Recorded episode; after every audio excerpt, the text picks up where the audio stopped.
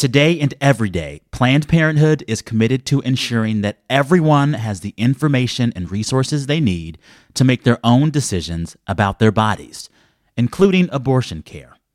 Lawmakers who oppose abortion are attacking Planned Parenthood, which means affordable, high quality basic health care for more than 2 million people is at stake. The right to control your own body and get the health care everyone needs has been stolen. And now politicians in nearly every state have introduced bills that would block people from getting the sexual and reproductive care they need. Planned Parenthood believes everyone deserves health care. It's a human right. That's why they fight every day to push for common sense policies that protect your right to control your own body and against policies that interfere with decisions between patients and their doctor. Planned Parenthood needs your support now more than ever. With supporters like you, you can help reclaim your rights and protect and expand access to abortion care. Visit plannedparenthood.org slash future. That's plannedparenthood.org slash future. Here's an HIV pill dilemma for you. Picture the scene. There's a rooftop sunset with fairy lights and you're vibing with friends. You remember you've got to take your HIV pill. Important, yes, but the fun moment is gone. Did you know there's a long acting treatment option available? So catch the sunset and keep the party going. Visit pillfreehiv.com today to learn more. Brought to you by ViiV Healthcare.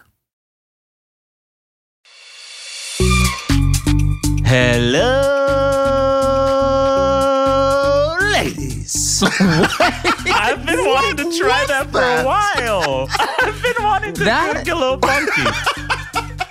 I'm Sam Sanders. I'm Zach Stafford. I'm Saeed Jones, and you ladies are listening to Vibe Check. The reason I'm in such a good mood this morning, I think, is because I had perhaps the best breakfast. Oh. Leftover Thai food the morning after is always a treat. Well, what type of Thai food was it like a pad oh, Thai? that so it was sounds Chicken sweet? pad see ew. Chicken pad, Pad see see you. you? Okay. Those noodles get even juicier. Yeah, baby. Ooh, I'm That's- ready for lunch now. That sounds good. That sounds good. I love that. It's funny you're in a good mood because of food you order from a restaurant. Because I'm in a meh mood because of a restaurant called Balthazar's. And yesterday I was on a.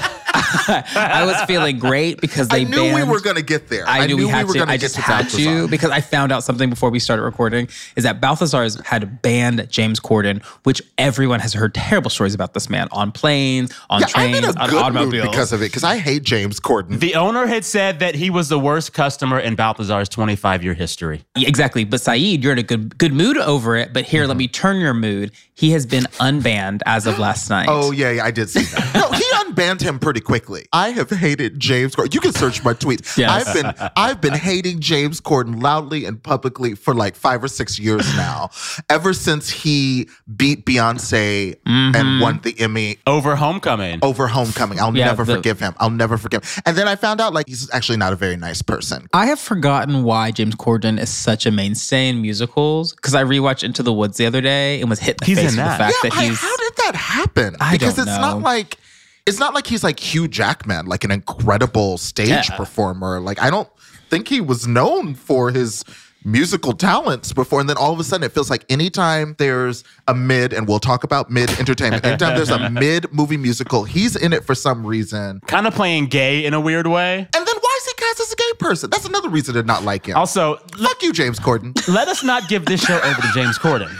We have We not did. yet even started when the you show. mentioned james corden and i lost all sense of fun I love. I am like such a Where are chaos demon. I'm just like hey, I have a thing. Go. yeah, yeah. We're so off. All This could be Pod Save America. Where are we, girl? what are we talking about?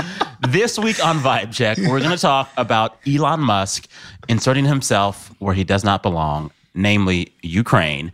And we're going to discuss how right now it seems like everything in entertainment is kind of mid. Not great, not awful, but mid. That's probably why James Corden's on my nerves today because I think he is the root He's mid. cause. That's where He's we're mid. going with this. I mean, he is pretty Yes. mid. That's a He's so thing. mid. He's so mid. But before all of that, I want to ask my sisters how they're doing. What's your vibe? I don't know. I've felt very anxious this week for some reason, and it's not because of nuclear war. And I have to tell everyone, thank you so much for checking in on me. Thanking for thank you for sending me your tidbits on how to Was survive the end Do of the world. Oh my better? god, I do feel better. I just literally like now, Saeed, I think about what you said that it's like it's just over. Like the FOMO is Won't dead, and I was like. Great. But um, yeah, I think I'm just like, I'm feeling meh because it does feel like we as a culture have moved past the pandemic and I'm just getting hit in the face with so much like things and expectations and places to be and people to be with. And so I'm just feeling really tired today. So that's where I'm at. Okay. What about you, Saeed? Yeah, same. You know, I'm I'm still in the middle of a book tour. I hit my wall this weekend. I just I hit that wall where I just I felt like my immune system, my energy level started to flag. I wasn't able to make it to an event in San Francisco. I just spent the weekend in bed. And then I woke up this morning. It was 36 degrees when I woke Oh, up to walk the dog. I had to go in the closet, find the park. It was just like this is Wow. so much so soon. It feels like we skipped ahead a month. I mean, obviously winter is coming, but Yeah. I'm not used to it being this chilly. This so I just yeah, I feel much of what Zach said. Just a little like Okay. energy's flagging, a little cranky. It'll be okay. Well, I How are you? feel guilty because I'm doing great. I feel very bad now. It's 'cause Oh, this one of- damn Thai all three of us can't be. all three of us can't be in a bad mood. That just wouldn't be good Listen, for the vibe. I slept so. really well last night. I had some leftover pats of you for breakfast. There's a nice crispness in the air. I was about to say your skin looks great. You look great. Thank you. Listen, it has been me, the power of prayer, and proactive working on this face the last several weeks. And this, listeners, is what it is to be friends with a goddamn Leo. Wow. I'm happy for you. You Well, deserve it. I'm so glad you're feeling great this week and you'll be our guiding light of hope. maybe. That's what I do. because we're going to That's need what it I do for today. That's what I do. Okay, okay. Well, before we get into the hot tea today, we want to thank all of you who have sent us fan mail, tweeted us, and DM'd us. We love hearing from you. And this is your last week, as a reminder, to send us questions for our Ask Us Anything episode. You can send your burning questions. It could be about Sam's face routine, which I want to know because it's glowing, or anything else. And you can send it as a voice note or an email to vibecheck at stitcher.com. Well, shall we jump in, y'all? Let's do it. Let's do it.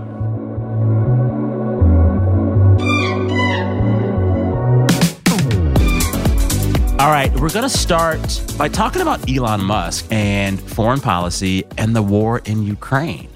Uh, So, Elon Musk has been making news these last few days over his involvement in the war with Ukraine.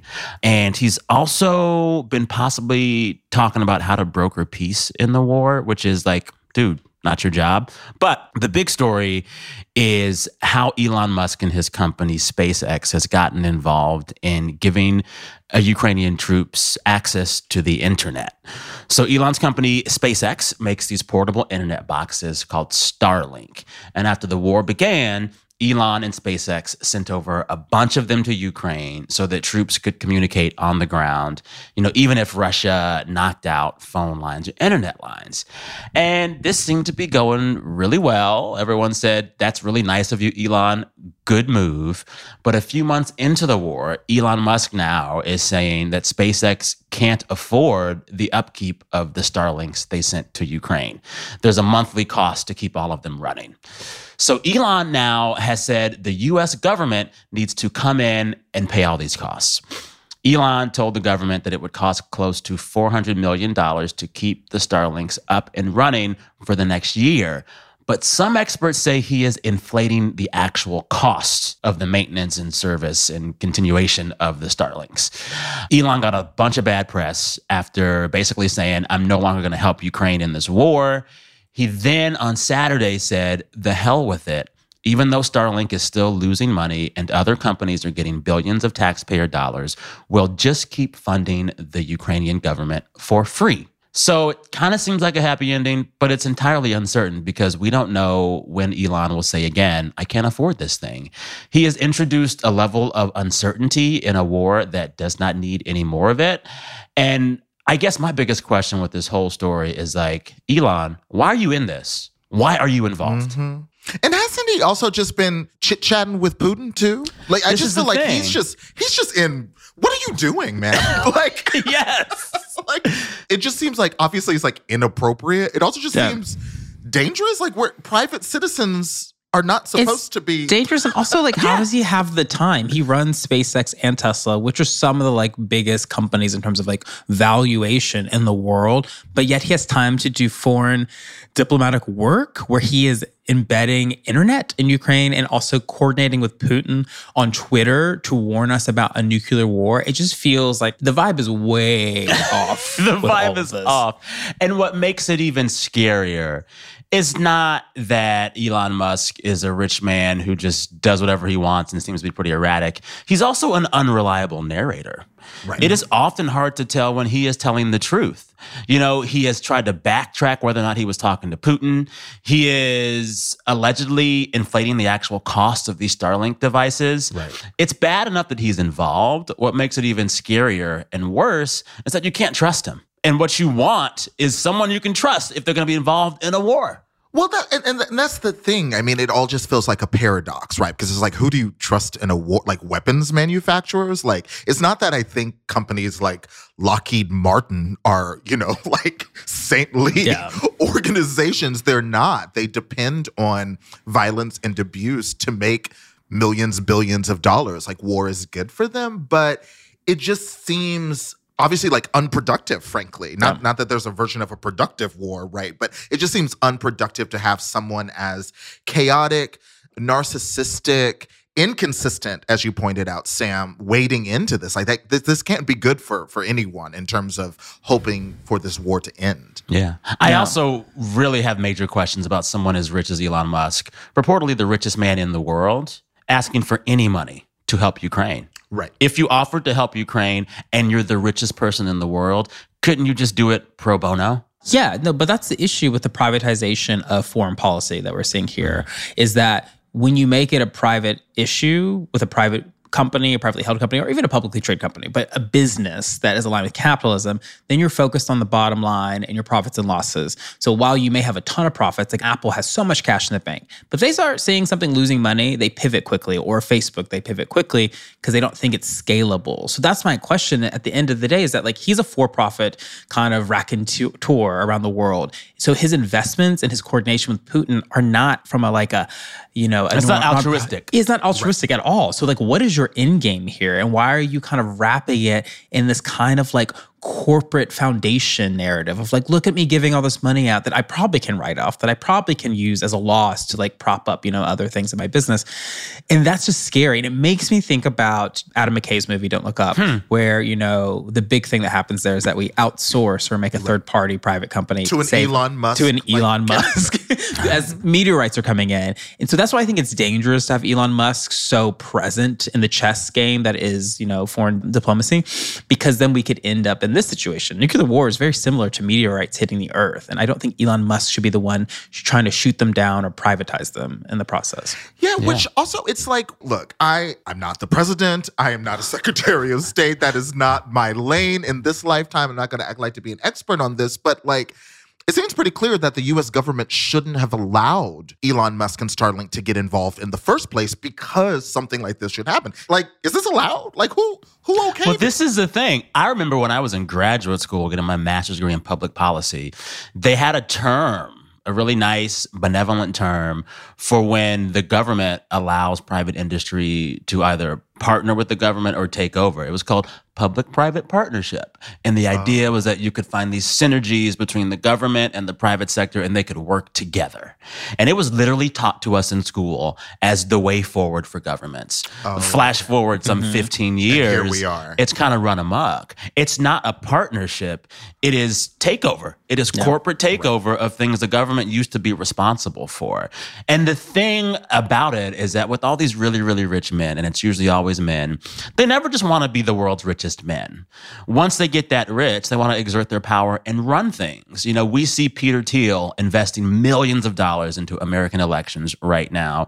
We see Jeff Bezos and other super billionaires trying to colonize space. They never just want to be rich. They always want more. And governments and I think governmental bodies across the world haven't figured out how yet to react to that. Mm. If anything, they want to buddy up to these guys but I don't think that's going to save us. I really Yeah. don't. And and speaking of Peter Thiel, I mean, you know, here in Ohio, you know, he's spent millions of dollars backing, you know, really, I would argue, really dangerous Republican candidates, one of whom is running for a Senate seat here in Ohio, JD Vance, who's just the worst. I just He's I, really absolute worst. Oh, I mean, like they're oy. all bad, but he just has one of those faces where I just like, look away, girl. I can't even concentrate. But anyway, I think it's really interesting that you mentioned someone like Peter Thiel in this kind of galaxy of billionaires because he's trying to get a third passport. Um, in this case, it would be You Malta. can do that? Uh, you mean- can't. So I knew you could. Wow. I knew Okay. That you can, if, you're wealthy enough, and it depends on different countries, you can literally buy passports in, in, in different Wow. countries. So he has, Wow. and, and Zach, do you know where his other passport is? Germany. So we Okay. don't know for sure, but it's assumed to be Germany. He was born there, I believe. Um, so he would get dual citizenship, Yeah. uh, which Yeah. gives So- him access to the EU. Right. And now he's trying to get one from Malta. And it, it, it seems shady. And it's like Daily Beast has been reporting on it. And it's like, it doesn't even seem like he's following the, the rich people Yeah. rules that he's supposed to. But I just think it's interesting, you know, in addition to how the Jeff Bezos, the Elon Musk, the Peter Thiels are just fucking shit up. I mean, they're mm-hmm. really causing chaos here and abroad in the case of Elon Musk, right? But also they have escape hatches. Yeah. You know what I mean? Yeah. Like whatever you know, and obviously they are always going to be, because of their wealth and privilege, insulated from the violence that they are perpetuating. But even beyond that, they're literally like, like Peter Thiel can just leave the country, you know? Yeah. And I just think it's like, wait a minute, like you're literally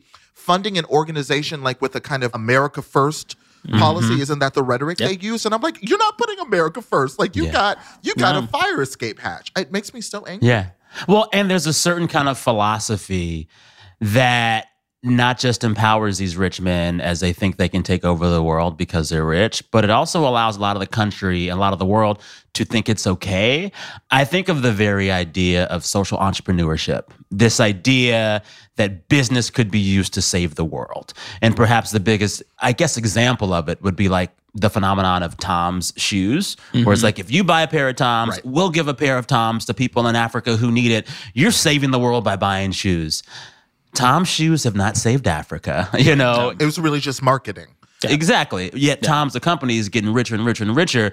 And there has been this story and this narrative sold to us in late stage capitalism that the right capitalist arrangement will save us and will fix mm-hmm. these problems. But the work of fixing some of these problems is not profitable, and capitalism can't do it. And I think you're right. Uh, the former CEO or current CEO of Patagonia, you know, is making Yeah. an effort or gesture chairman. toward, and some people, yeah, the chairman, and it, some people are saying like he's just doing it as a tax write off, but at least a gesture toward climate change and thinking about climate policy. It's interesting to see these billionaires like just avoiding climate change seemingly entirely because it's not profitable. Like they're not Exactly. even trying to pretend to care about it. And I would say I I'm very hesitant to ever believe that a for-profit venture will save the world because capitalism at the end of the day has no Destroys interest in saving the world. It It's destroys the destroying the world. world. and the best example of this is this pursuit of media to be aligned with saving the world right now. So the Washington Post's new tagline is democracy dies in the dark. The New York Times saw a huge influx of subscribers in New Yorker under Trump.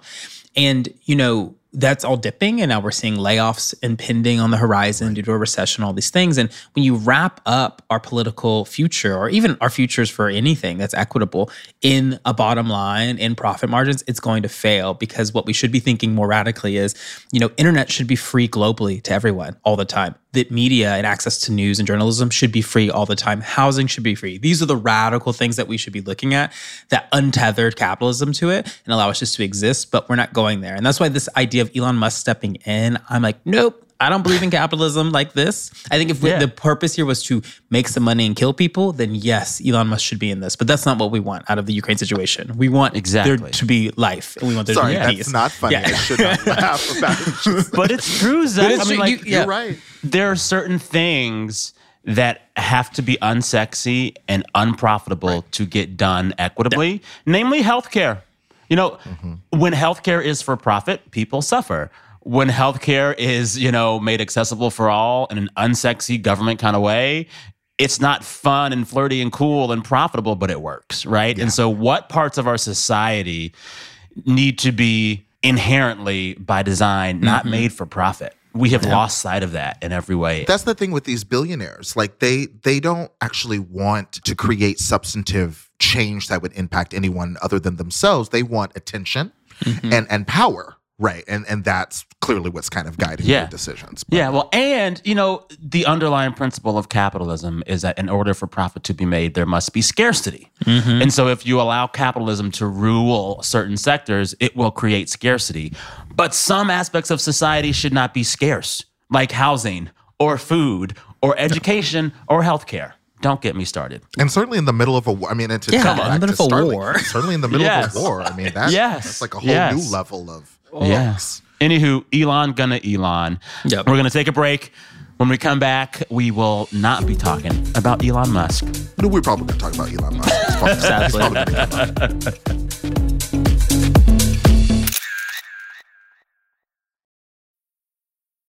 Hey there, Zach Stafford, co host of Vibe Check. And something I heard really early on in my career was this phrase that has never left me. It is, you can't be what you can't see. And for me, that is so true. All of the black people I got to grow up and watch on television, be journalists, and so much more are the foundation to why I continue to have a media career. And that's the case for so, so many people. And if you're looking for the next generation of influential Black voices in media, you can find all of them on NPR's new collection, Black Stories, Black Truths. In the Black Stories, Black Truths collection, you'll hear stories of joy, resilience, empowerment, and creating world shifting things out of struggle. Every episode is a living account about what it means to be Black today, told from a unique Black perspective. From Bobby Shmurda to The Wire, Michelle Obama to reparations, there's no limit to the range of Black stories, Black truths. Black perspectives haven't always been centered in the telling of America's story. Now they are. In NPR's Black Stories, Black Truths, you'll find a collection of some of NPR's best podcast episodes celebrating the Black experience. It's NPR Noir. Listen now to Black Stories, Black Truths from NPR wherever you get your podcasts.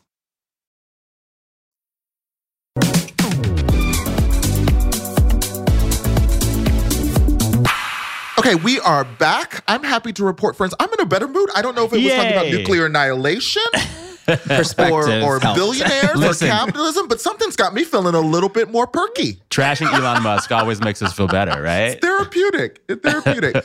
well, now that I'm in a better mood, I'm ready to talk about our next topic. So, as we were coming up with the concept for this week's episode, we were trying to think about pop culture and we were like, it's kind of hard to get excited about anything. Yes. Everything just feels a little eh, Eh. a little huh, a little shrug. And so mid. So we wanted to kind of talk about you know, we're talking music, TV, movies, just the kind of cultural vibe when you think of entertainment, things feel mid. First of all, let's define mid. My first question is Is mid a synonym for mediocre or is it a little different? What do y'all Mid is a feeling. Mid is mm-hmm. not having your expectations met. Oh. Mid hmm. is overpromise and under delivery. Exhibit A, this little show on Netflix featuring Antoni. You have been ranting You about will this this show. You are the only person I have seen mention the existence of this show, and you were so mad about it. Netflix had been plugging this show called Easy Bake Battle. The host being one Antoni from Queer Eye fame. The thinking was, in a show named Easy Bake Battle, they're gonna be cooking on Easy Bake ovens. That's what I assumed. So I'm so excited to watch this show featuring uh-huh. Easy Bake ovens, and I turn the show on and everyone's cooking, but there are no Easy Bake ovens. That is mid. You overpromise and you underdeliver. Is it like off-brand Easy Bake ovens? So at first they just use regular ass ovens. Oh, And then for the Easy Bake Challenge, they say that they brought in actual full sized Easy Bake ovens, but they're just gussied up regular ovens. There is how no bizarre. Easy Bake oven to be found. Why would you do that? That's mid. That's Okay. mid. And this got us talking about how like all of the stuff that we're consuming right now seems to be a little bit fucking mid. Yeah. As much as I hate to agree with you, Sam, I think I see why you're so. That, that is that's an odd choice. Yes. And what I love about that that choice and helping us kind of situate this conversation is the restaurateur chef David Chang wrote this essay, I think in Wired years ago, maybe 10 years ago, called The Theory of Deliciousness. And the basis of that argument is that anything you taste that's good should transport you back to a nostalgic feeling. It's not the exact thing you had, but it should take you back to a feeling. So a pot pie, when you eat a delicious piece of chicken or pot pie at a restaurant and it reminds you of your grandmother's pot pie, it doesn't mean that those mm. recipes are the same. It, it means that it gives you the feeling of going backwards in time. And I have applied that to so much culture around me of when I look at something that that pipe shoot of nostalgia, like when Drake samples Lauryn Hill, it takes you on this mm-hmm. emotional roller coaster where it takes you backwards and forwards and here.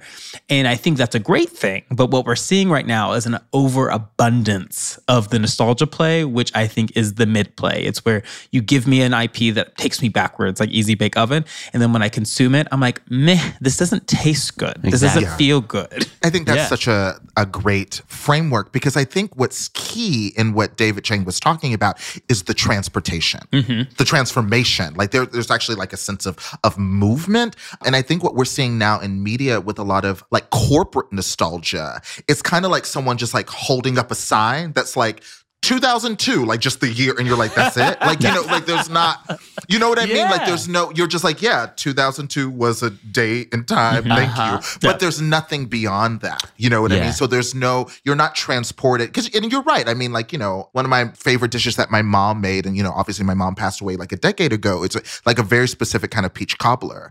And when I've had a peach cobbler that's similar, it is, it's like time Mm-hmm. and space shifts like it's a, it's an emotional kind of existential experience that's really beautiful but if Yeah. someone just like holds up like this is it right, it it's not the same Yeah. Well, that's the thing. So much of what I think an artist like David Chang is doing through food and through nostalgia is giving you a taste of that nostalgia to take you back, but then flipping the script ever so slightly in a way that feels mm-hmm. new. And my issue with a lot of the stuff that we're consuming, especially watching, is that it's a recycling of IP and ideas and names that we know, but you're never giving me anything that feels fresh and new and more. You Yeah. don't advance the narrative. Like I'm thinking of all the Jeffrey Dahmer content we're seeing right now. The Ryan Murphy Dahmer show, the Dahmer documentary. I've been watching and hearing stories about Jeffrey Dahmer since I was a kid. Mm-hmm. And just seeing the name Dahmer on my TV screen taps into into nostalgia and I'll probably click. But what would make that art great was that if it went somewhere new, even as it exists in this place of nostalgia, mm-hmm. the art's not doing that these days. I feel like so much of the recycled IP that we're being fed is unadventurous, not at all creative, and playing it safe. Yeah. And I think that like a lot of the stuff that we're consuming is influenced and created out of corporate fear. I think we have a lot of these boardrooms and entertainment where they just have to guarantee a bottom line. And when they have to do that, they will go for the safest bet, mm-hmm. which is just a recycling of nostalgia in a non creative way. Yes, and the best example, and I think we should go into examples now, just so people can like see this mm-hmm. animate. Because what I want people Yeah. to know, really important right now, is we're not saying that TV is shit right now. That it's not good. But there's it some is. great stuff. There's some there's some bad stuff. We're saying that like there is some stuff that we all love, but the mean of all of this, or the average here, is that The it's average is mid. Is mid. Yes. and you know a great example is the Hocus Pocus franchise. Hocus Pocus mm. was Yo, not a bird brand- ass, watch the new Hocus Pocus. I watched the new one. I would you watched do it. that? I was disappointed. So Hocus Pocus came out in 93, wasn't a huge box office thing. But the reason why people like us love it is because it went to Disney Channel. Every and they showed it in reruns And all they the time. showed it in I saw it reruns. so So, we times. have a ritual with the product. We come to it. It signals Halloween. It signals, Signals that we're getting costumes, childhood, all this stuff. That's the thing. That's what's special about Hocus Pocus. And also signals just Sarah Jessica Parker kind of is ageless somehow. And now this new version is this thing that's trying to rush to meet the moment while also keeping you in the nostalgia, and it all falls apart. The plots, there's three plots running in there. It doesn't make any sense. It like loses the gleam of like the nostalgia because it's too modern. It's talking about CVS and beauty products. It just misses it. And for me, Hocus Pocus 2 is that mid. It's like I wanted to watch it because I love Hocus Pocus, but when I engaged with it, I was like, nah, this is kind of like stale bread. Like it's bread. Yeah, something It's like, something meh. that occurred to Yeah. me while watching Hocus Pocus 2, and I think this is true for a lot of, you know, the reboots and the the unasked for sequels and threequels and quadruple quels, is that the originals had moments moments. Like the original Hocus Pocus, part of the reason it's so great is that the characters and the actors are allowed to kind of linger and just kind of sit in the moment. And like if you know, if you've seen the original Hocus Pocus, the bus scene is wild. With her It's sitting on his wild. lap. Like, yeah, it is. I mean, the jokes are actually very adult. I'm like, how was this allowed on Disney? But it's only possible because it's deeply rooted in the moment and they Mm-hmm. sit there and they linger. And I just think, like you were saying, this kind of corporate nostalgia is just kind of like holding up the sign. See Hocus Pocus 2. They It's got here, the same it's here. costumes. They have the wigs, right? And it's just like, it's not the same. Like, you know, Bette Midler in the original production performing I Put a Spell on You. It's a really good performance. It's not just like, oh, she's doing the thing. It's a genuinely good performance, even if you take nostalgia away. And I just think these um, executives don't seem to understand that nostalgia has to be like, it's the first step.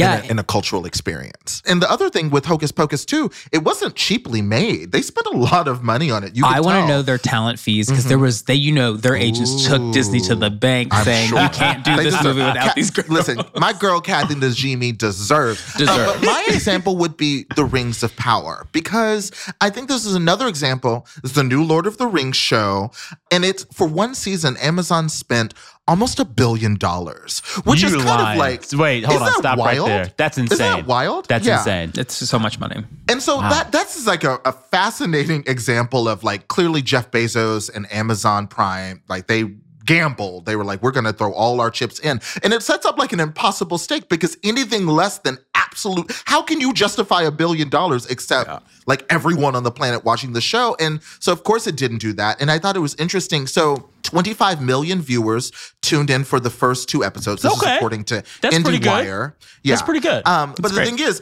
Amazon Prime has 200 million subscribers. Oh. Um, and and and they're not even like sharing all their data. So 25 million is only 12.5% of the available viewership.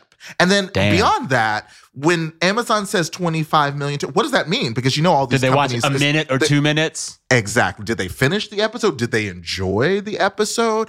And I made it, I think, four or five episodes in, and I just couldn't connect with it. And and it's like the source material is actually very thin.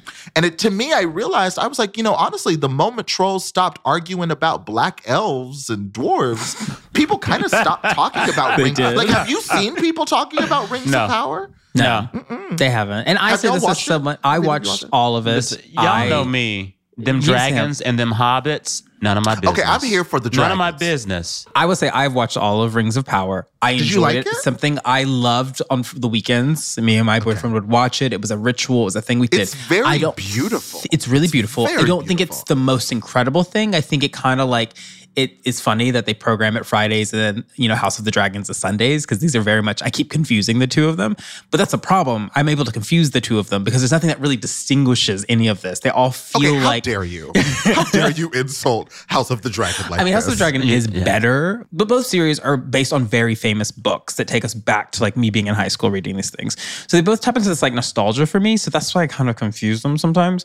But Ring of Powers, I don't think is bad. I think it's like digestible. It's really broad, and it kind of accomplishes. I think IndieWire calls Amazon Prime the CBS of streamers. that it's kind of like, and CBS is like, you know, But CBS is- gets numbers. CBS gets gets numbers. numbers. It's like true. and CBS is like a very like trusted network. It's kind of like the New York Times of television. People Yeah. love Gayle King on it. It's pretty consistent, but it's never like splashy and exciting. It's like Walmart. My issue too. with with the Rings of Power is I was like, what do you have to say? Part of the predicament for me with Tolkien is to me the concept's always very simple, which Mm-hmm. is that evil is sneaking up on it's kind of like we were talking about last week weekend like it's basically about fascism creep Yeah. right like it's literally Yeah. like evil is there Yeah. and there's always like a like there'll be a heroic character who is aware of the stakes evil is back it's back again we need to be on alert and they're trying to convince everybody else to take it seriously and everyone else is reluctant or obstinate you know the first time you see it you're like okay that's an interesting idea and it's like well okay girl it's 20 years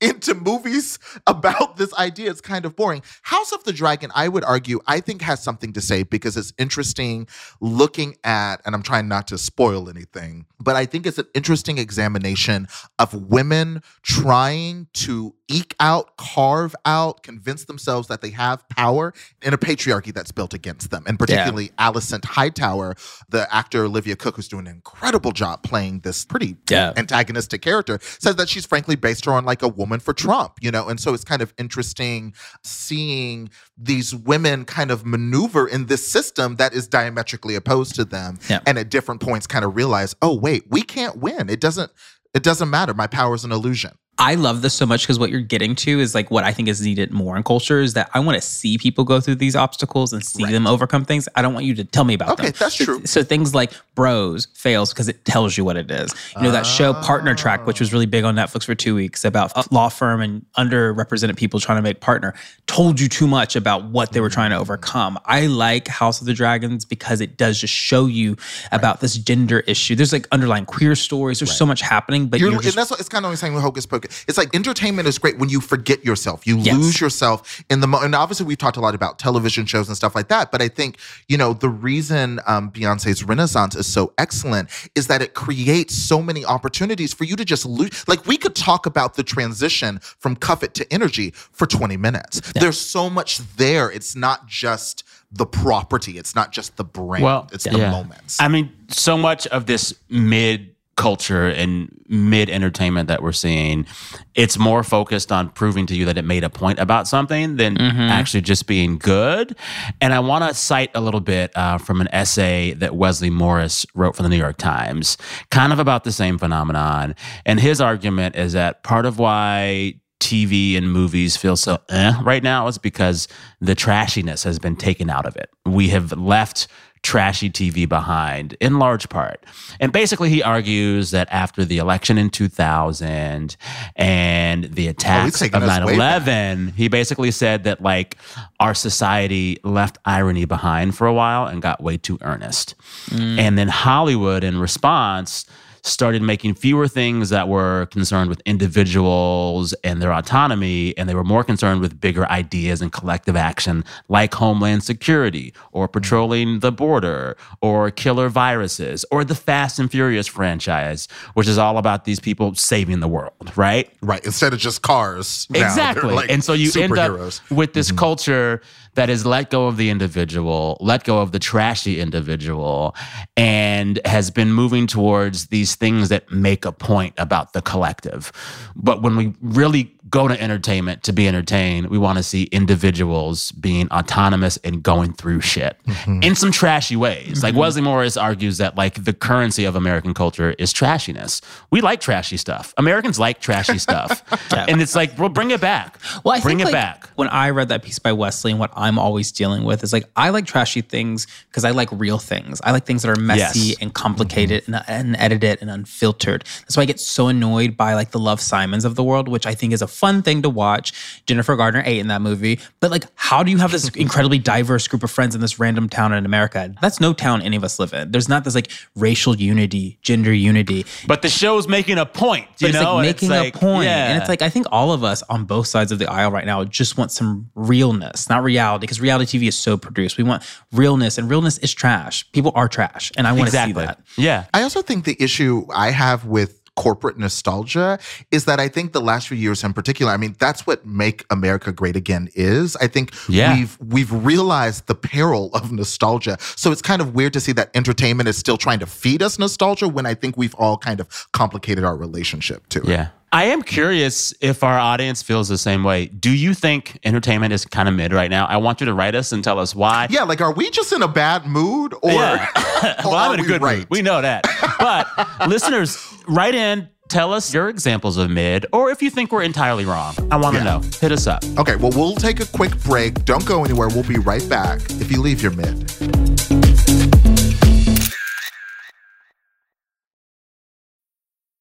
Hey friends, I'm Elamin Abdelmahmoud. I'm the host of the new podcast Commotion.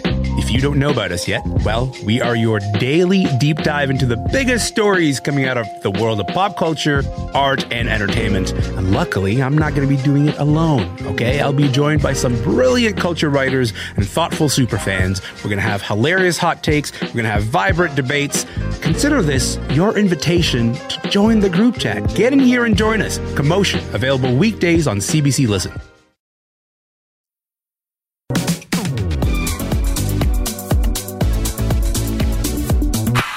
All right, we are back. And before we end the show, we'd like to share something that's helping us keep our vibe right this week. I'm personally very excited about mine, but I will save that for a little later. Oh, okay. Wow. Sam, you're in a happy mood. What's making this mood happen beyond your, you know, facial routine? I mean, what I really want to say is leftover pad see ew, but I've already said that. Yes. I wanted you to say something wildly inappropriate. You're like, the nipple clamps I'm wearing. Yes. You know? Change it up. Change it up. I'm going to say what's been giving me life, and I've alluded to it before on the show, but I'm really liking this Peloton that I'm renting. Oh, okay. Um, you can find whatever class you want. I didn't know how many classes they have, so there's like Yeah. thousands. Man, I took this class last week from this instructor named Ali Love. It was a Beyonce ride because you can like search for like Beyonce rides. And I'm doing the half hour ride, and Ali Love, the instructor, she's doing all the choreography for every song. She's talking about On a J bike? setting on a bike. Mm-hmm. She's J setting on the bike. And I'm like, why is this bike rider so good at dancing? And then it gets to single ladies, and she just casually announces to everyone watching her lead the spin class that she was one of the backup dancers at the VMAs when Beyonce did single ladies. Oh, wow. That's major. That is actually major. It was pretty great. Major. And it was like, uh, That'll make you feel good. flex, like flex. And so I've just been pleasantly surprised by the quality of these fucking Peloton spin classes. They've Huh. got the real true professionals doing this stuff. Yeah. That's my vibe. I will say to the cheap among us, of which I am, I waited so long to get one because it was like thousands of dollars for these things. You can rent them now. I'm renting mine. You so are that's my vibe. such, Rental like, Very thrifty. So I'm just too lazy. I, I, I, I, it's not an issue of price. Let me explain. Okay. That, that, that is not what's prohibiting me from getting a Peloton. and my issue is aesthetic. I don't think they look great in space in my house. Like, Girl. Zach said I they're love. ugly. I, listen, Wow. I still go to spin classes. I love a spin class. I go to one at least once a week, but I do not do it in my house because I don't think it's an attractive thing. In my I've got mine in the back house. Mine's in the Well, I don't house. have a back house, Sam. You have that big old house in LA. This, was, this conversation got bougie really quick. All Yeah, right. yeah, yeah. Anywho. Um, Saeed, what's keeping your vibe right? Well, okay, so a few weeks ago, you know, we were talking about, I think it was after the Emmys, talked about Sheryl Lee Ralph and kind of mentioned Sister Act 2. She ah, plays yeah. Lauryn Hill's mom, and it, it's just kind of been on my mind. And then at some point in the last week, I was in a hotel and Sister Act came on, and it was right at the end, so I missed it. But when I got back home, I was like, oh, it's on Disney Plus. And so I watched both Sister Act movies in a Ah. row. Yeah. And it's fun because we've been talking about mid and nostalgia and everything. Go back and watch some of these '90s comedies that They're really clearly good. would not be made today. No. because if like if they were just like non-existent IP, people would be like a comedian plays a nun from you know like what you know these and they're both actually very different. I prefer the first one to be honest. Same. Um, I think the last act when all the nuns are running around the casino is brilliant and so. So well written. and It so is. Um, the movies are just so good. I mean, and, and, and again, like everything we've talked about, where you kind of forget what's going on and you're just in the moment. You with the enjoy it. Well, these it. movies aren't good. trying to make a point. Whoop- like Whoopi Goldberg is not making a greater point about the Catholic mm-hmm. Church or what it means to be a woman or what it means to be whatever. Mm-hmm. She's having fun in this Right. movie. Yeah. And, And, the also, performances are very, very They're- good. Like Yeah. every song, I found myself stopping and rewinding because I was like, I need to see them do this over again. Like it's just mm-hmm. so good. It's not like a wink and a nod. It's just an actual good performance. and two Yeah. things. Catherine Najimy is in Sister Act. Know her. She is in So it. good. Hocus Pocus. So good. And Sister she can sing. And she can She can sing. sing. Mm-hmm. She can sing. And speaking of singing, Lauryn Hill in Sister Act 2 singing is Eye on the Sparrow at the piano. I just could listen to that all day long. So it's so good. beautiful. Mm-hmm. So uh, good. But watch these movies. If you are in a bad mood, watch these movies. I promise you, you'll feel a little bit lighter by the end. That's my recommendation. What is your recommendation, Sir Zach? My recommendation, it's the movie Tar with Cate Blanchett. Is it actually three Oh. hours long? It's two hours and 47 minutes, I think. So yeah, three hours. Girl. It is. I sat in that theater the other day and I could watch Cate Blanchett play this character and, and just paint the walls. Like she just like eats every scene as this rich conductor in Berlin. The trailer was very sexy. is it a sexy movie? It's so like, sexy. Is it supposed to but the sexy? sexiness is complicated because it's it's a movie that's kind of a Me Too movement. It's a Me Too Oh. movie that's about like power and sex and all these things. So it, Oh. it is a movie exploring a question. It's not as on the nose, which I think is why I like it. It kind of does it in a more subtle way. But it's something if you want to see why Cate Blanchett is one of the greatest living actors today, watch this movie. She just and she also plays predatory lesbian so well. Between this and Carol, consistency.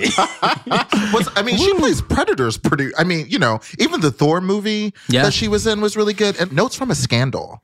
She plays some fucked up things. Yeah. She Yeah. plays some pretty dark Yeah. characters, but okay. So anyway, that's mine. Go to the theater, see it if you'd like, or also wait till streaming. Question for both of you Cate Blanchett or Meryl Streep? Cate Blanchett.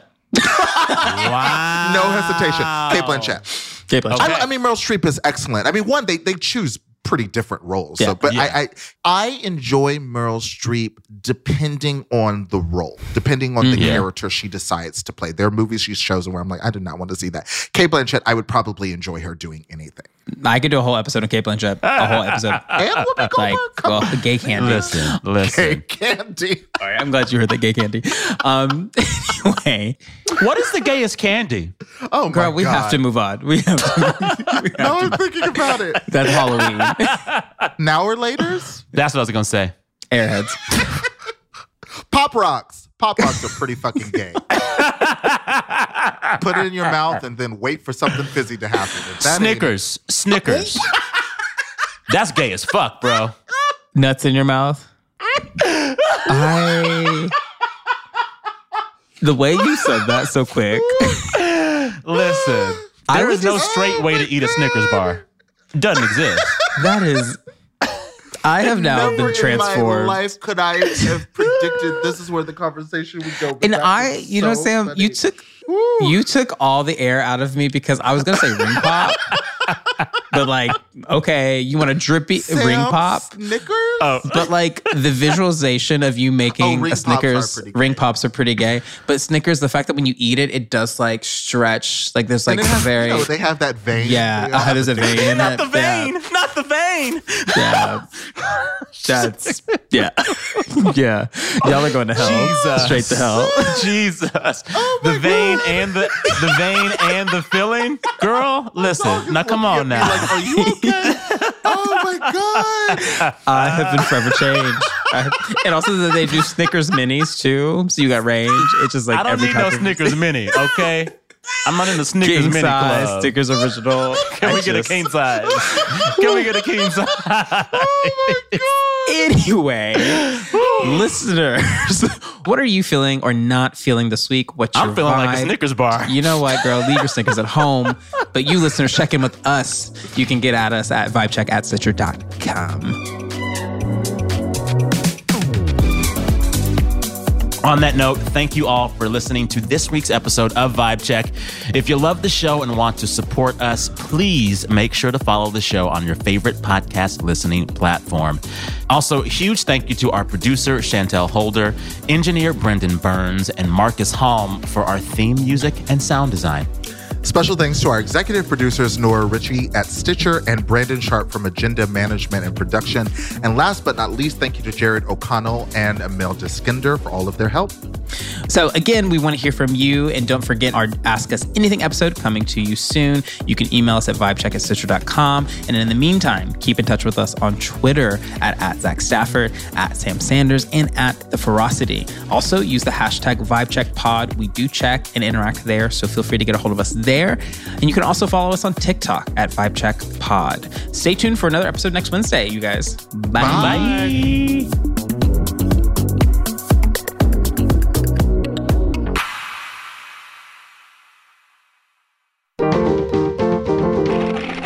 Stitcher.